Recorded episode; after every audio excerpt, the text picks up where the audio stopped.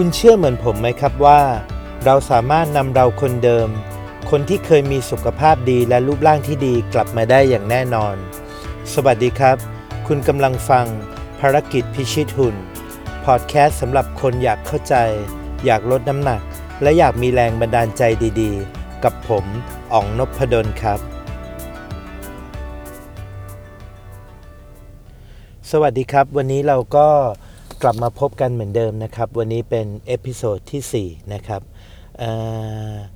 สำหรับผมเนี่ย ก็ 3 episode ที่ผ่านมาก็เล่าถึงความเข้าใจถึงปัญหาถึงหลักการนะครับผมเองเนี่ย โดยส่วนตัวแล้วเคยหนักอยู่ที่เมื่อประมาณสัก 4 เดือนที่แล้วเนี่ย หนักอยู่ที่ 98 กิโลนะครับ แล้วก็ใช้เวลา 4 เดือนนะครับ ปัจจุบันหนักอยู่ที่ 78 กิโล ก็ลดลงมาได้ประมาณ 20 กิโลนะครับ จริงๆแล้วความอ้วนเนี่ยมันผมผมอยากจะเรียกมันว่าเป็นโรคอ้วนมากกว่านะครับ ซึ่งจริง ๆ โรคอ้วนเนี่ยมันผมว่ามันมีอยู่ 2 มิตินะครับ ก็คือ 1 เป็นโรคทางร่างกาย แล้วก็ 2 เป็นโรคทางจิตใจนะครับ โรคทางร่างกายนี่ก็ชัดเจนนะครับ ถ้าเกิดว่าคนที่อ้วนมากๆนะครับ มีภาวะไขมันเกินมากๆเนี่ย สิ่งหนึ่งที่จะต้องมีแน่ ๆ ก็คือความดันโลหิตสูง นะครับคุณจะต้องความดันสูงแน่นอนนะครับโดยส่วนใหญ่นะครับ แล้วก็ถ้าเรายังไม่รักษามันก็จะตามมาด้วยการเป็นโรคเบาหวาน การเป็นไขมันพอกตับ หรืออาจจะเลยเถิดไปถึงลักษณะของไตวาย อันนั้นเป็นลักษณะโรคทางร่างกายนะครับ แต่ในมุมของโรคทางจิตใจเนี่ยมันผมผมว่ามันจริง ๆ แล้วมันมีมุมนี้อยู่นะครับ เพราะว่า ในยุคปัจจุบันเนี่ยมันเป็นยุคของตัวโซเชียลเน็ตเวิร์กนะครับ มันคือยุคของตัวตนการนำเสนอตัวตนต่อโลกภายนอก ซึ่งโอเคครับเราอาจจะบอกว่าโอเค เราไม่สนใจอ้วนแล้วยังไงเราไม่สนใจนะครับ แต่ว่าอย่างของผมเนี่ยล่าสุดที่ตอนที่ผมยังหนักอยู่เกือบร้อยกิโลเนี่ยผมไปสัมมนาฝ่ายนะครับ แล้วก็เขาเขามีเสื้อเสื้อทีมให้ใส่นะครับ ซึ่งเขาก็บอกว่าเสื้อไซส์ใหญ่ที่สุดคือ XL นะครับเขาก็เอาให้ผมมาตัวหนึ่ง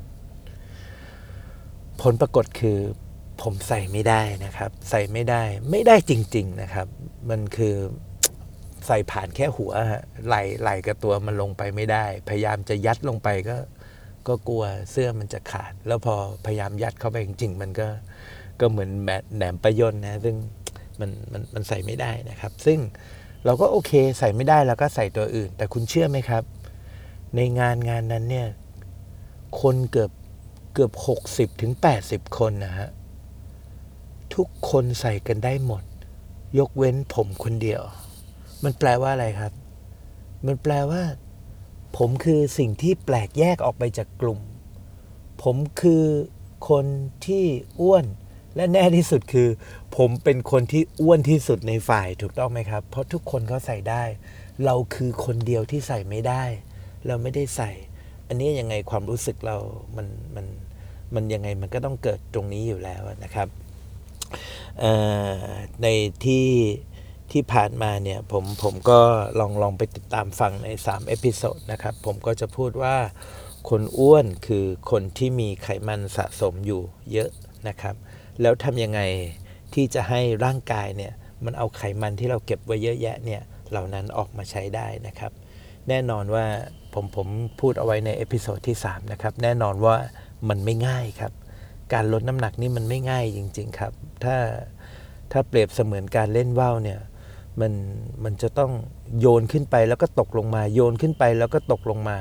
เราใช้พยาความพยายามกี่ครั้งต่อกี่ครั้ง ซึ่งมันก็ทำไม่ได้นะครับ แต่เชื่อผมครับถ้าเราเรามีทิศทาง เรามีแนวทาง เรามีวิธีการที่ดีเนี่ยวันหนึ่งพอเราโยนว่าวขึ้นไปเนี่ย มันก็สามารถขึ้นจะสามารถที่จะขึ้นไปติดลมบนได้นะครับ เพราะว่าการที่มันไม่ง่ายเนี่ยเพราะจริง ๆ แล้วกระบวนการในร่างกายเนี่ยไขมันที่เก็บสะสมไว้ ไม่ว่าจะเก็บสะสมไว้ในเซลล์ไขมันหรือว่าไขมันหน้าท้องเนี่ยมันนำมาใช้ยากครับ ที่ผมเปรียบเสมือนว่ามันเป็นเหมือนอาหารที่ ที่แช่แช่แข็งอยู่ในช่องฟรีซนะครับ ถ้ามันไม่จำเป็นจริง ๆ ร่างกายมันไม่อดร่างกายมันมันไม่ได้อดตายจริงๆเนี่ยมันมันจะยังไม่หยิบออกมาใช้หรอกนะครับ เพราะฉะนั้นผมก็บอกแล้วว่าถ้าเรายังใช้ชีวิตแบบเดิมๆเราก็คงจะยังต้องอ้วนแบบเดิมๆอึดอัดแบบเดิมๆต่อไปนะครับ เพราะฉะนั้นคำตอบของการลดน้ำหนักเนี่ยเราเคยให้กันไว้แล้วนะครับ นั่นก็คือการ fasting การ fasting ก็คือการปล่อยช่วงเวลาให้ร่างกายของคุณเนี่ย ได้หยุดทานอาหาร หยุดรับพลังงานเข้าสู่ร่างกายนะครับ ซึ่งสิ่งนี้มันจะทำให้ร่างกายของคุณเนี่ยค่อยๆ ปรับตัว ค่อยๆ เรียนรู้ที่จะนำไขมันสะสมในร่างกายออกมาใช้ได้นะครับ นั่นก็คือข้อสรุปข้อที่ 1 สรุปว่าที่เราพูดกันมาทั้งหมดทั้งมวลเนี่ยข้อที่1นะครับก็คือให้เราเริ่มต้นศึกษานะครับ เริ่มต้นที่จะทำการ fasting fasting ก็คือปล่อยให้ท้องว่าง ซึ่งเทคนิคที่ผมเลือกใช้เนี่ยผมเคยเล่าให้ฟังไปแล้วว่า บางคนอาจจะใช้ 16ทับ8คือ หยุดทานอาหาร 16 ชั่วโมง ก็คือช่วงฟาส16 ชั่วโมง แล้วก็มาทานอาหารหรือว่ามีช่วงฟีด 8 ชั่วโมง แต่สำหรับผมมันอาจจะยากเกินไปนะครับ การลดน้ำหนัก 20 โลของผมที่ผ่านมาเนี่ยผมแบ่งออกเป็น 4 4 14 ก็คือทานมื้อเช้า ระหว่างมื้อเช้ากับมื้อเที่ยง หยุดทานทุกสิ่งทุกอย่างนะครับ ยกเว้นน้ำเปล่ากับกาแฟดำหรือของที่แคลอรี่เท่ากับศูนย์อันนั้นคือการฟาส4ชั่วโมง พอทานมื้อเที่ยงเสร็จถึงมื้อเย็น อันนั้นเราฟาสติ้งอีก 4 ชั่วโมง พอทานมื้อเย็นเสร็จรวบช้อนซ่อมปุ๊บนะครับ อันนี้เป็นช่วงฟาสยาวเลย 14 ชั่วโมงนะครับฟังดูเหมือนจะง่าย ดูเหมือนเอ๊ะมันก็ไม่มีอะไรนี่ ก็แค่ไม่ทานอาหารระหว่างมื้อ ฟังเหมือนง่ายครับ แต่ข้อเท็จจริงก็อาจจะไม่ง่าย เช่น ตอนผมไปสัมมนาไปอบรมอะครับเพราะเราทานทานเช้าเราก็ทานข้าวเราก็ทานมื้อเช้าของเราไปถูกไหมฮะ แต่พอสักสิบโมงครึ่งเขาบอกว่าเบรก โอ้โห พอเบรกเดินออกไป มีครัวซองแฮมชีสมีแซนด์วิช มีลูกชุบ ทุกคนเขาก็กินกันอย่างอร่อยอร่อยนะครับ แล้ว อีกอย่างคือมันฟรีอะฮะเรามาสัมมนาเรามาอบรมมันคือของฟรี เพราะฉะนั้นวินาทีนั้นนะคือวินาทีที่เราต้องต่อสู้กับตัวเองนะครับว่าโอเคของฟรี หยิบได้ง่าย อร่อย ทุกคนก็กิน แต่เราอาจจะต้องทำใจนิดนึงว่าโอเค ฉันกำลังลดน้ำหนัก ฉันกำลังดูแลสุขภาพตัวเอง ซึ่งเราทำในระยะเวลาชั่วคราว เราไม่ได้ทำตลอดไปถูกไหมครับ เรามาโฟกัสกัน 3 เดือน 4 เดือน 5 เดือน 6 เดือน รักษาโรคอ้วนเราให้หายก่อนนะครับ เพราะฉะนั้นใจแข็งครับเราต้องใจแข็ง อาจจะ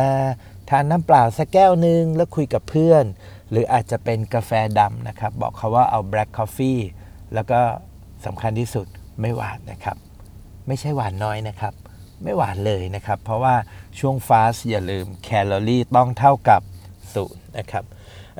อันนั้นคือเทคนิคที่1นงนะครับวันนี้เราจะเดินต่อไปอีกนิดนึงนะครับ เราค่อยๆเดินไปนะครับ เพราะว่าบางครั้งเนี่ยเราบางครั้งบางคำถาม เราก็ไม่สามารถที่จะตอบเร็วๆ อธิบายเร็วๆ ได้นะครับ เทคนิคในการลดน้ำหนักข้อที่2นะครับซึ่งจำเป็นและสำคัญมากๆ ก็คือ งดน้ำตาลนะครับ ให้จำเอาไว้นะครับว่า ถ้าคุณจะไปอ่านกี่ตำราอ่านรีเสิร์ชอ่านฟังคลิปฟัง YouTube กี่ช่องก็ตามแต่ คุณจะได้ยินสิ่งเหมือนๆกันคือ น้ำตาลคือผู้ร้าย น้ำตาลคือสาเหตุหลักของปัญหาโรคอ้วนในยุคปัจจุบัน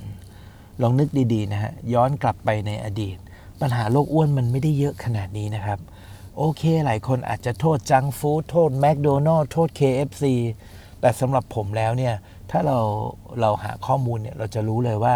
ปัญหาโรคอ้วนเนี่ยมันมาพร้อมกับอุตสาหกรรมน้ำตาล โดยเฉพาะน้ำตาลทรายนะครับ น้ำตาลทรายเนี่ยง่ายรวดเร็วสะดวก แต่อันตรายนะครับสำหรับคนทั่วไปโอเค ร่างกายปกติโอเค คุณทานได้ในปริมาณที่เหมาะสม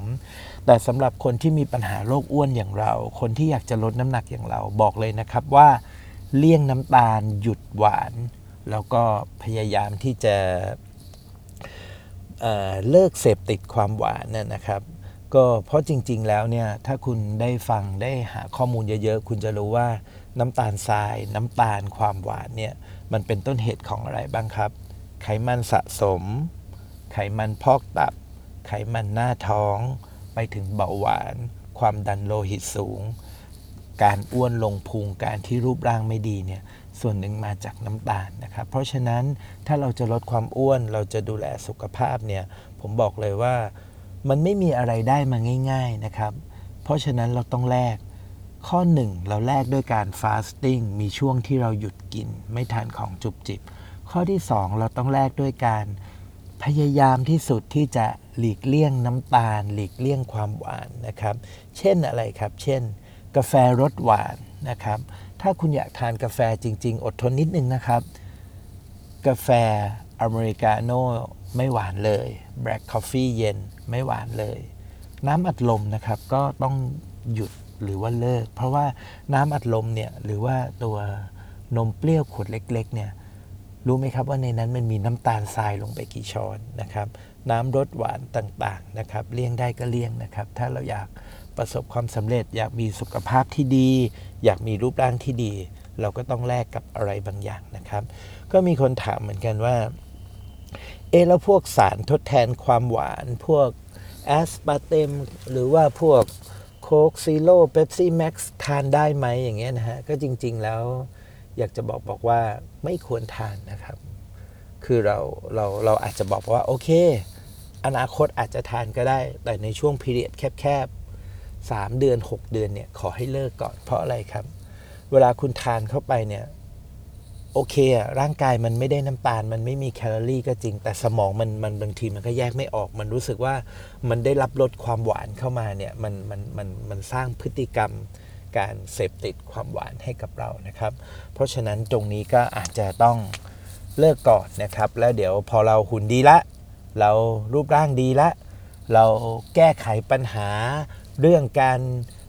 ร่างกายมันไม่สามารถที่จะเอาไขมันออกมาใช้ได้เนี่ย วันสว่าวันหนึ่งที่ร่างกายเราใช้ไขมันเก่งแล้ว เรามีแรงแล้ว หัวแก๊สเราไม่ตันแล้ว ไขมันมันสามารถที่จะเผาผลาญออกมาจ่ายพลังงานให้กับเรา เราออกไปออกกำลังกายออกไปวิ่ง ออกไปว่ายน้ำออกไปเดินที่สวนสาธารณะ มีแรงลุกขึ้นมาทำอะไรดี ๆ มากมายเนี่ยถึงวันนั้นถ้าเราจะกลับมาทานหวานบ้างมันก็ยังโอเคนะครับ วันนี้ในช่วงพีเรียสั้น ๆ เรามา ดูแลสุขภาพไปด้วยกันนะครับ เพราะฉะนั้นทบทวนอีกนิดนึง 1. ฝึกแล้วก็หาช่วงฟาสติ้งให้กับตัวเอง 2. หลีกเลี่ยงความหวาน หลีกเลี่ยงน้ำตาล หลีกเลี่ยงน้ำตาลทรายนะครับ เพราะว่ามันคือต้นเหตุหลักของความอ้วนในปัจจุบันนี้เลยนะครับ กาแฟรสหวาน ขนมหวาน บิงซู ทุกสิ่งทุกอย่างมันมากับยุคของบริโภคนิยมนะครับ ก็ สำหรับในวันนี้ก็อาจจะประมาณนี้นะครับ แล้วเดี๋ยวในสัปดาห์หน้า episode ถัดไป เราก็จะมาคุยกันให้ละเอียดมากขึ้นนะครับ เชื่อผมเถอะครับว่า ถ้าเราเริ่มต้นได้ถูก เรามาในทิศทางที่ถูกต้อง เราลุกขึ้นมาเปลี่ยนแปลงตัวเอง ลุกขึ้นมาดูแลสุขภาพตัวเอง เราจะมีสุขภาพดีไปด้วยกัน ขอบคุณที่ติดตามฟังครับ มีคอมเมนต์อะไรก็ฝากไว้ได้ วันนี้ขอบคุณมากครับ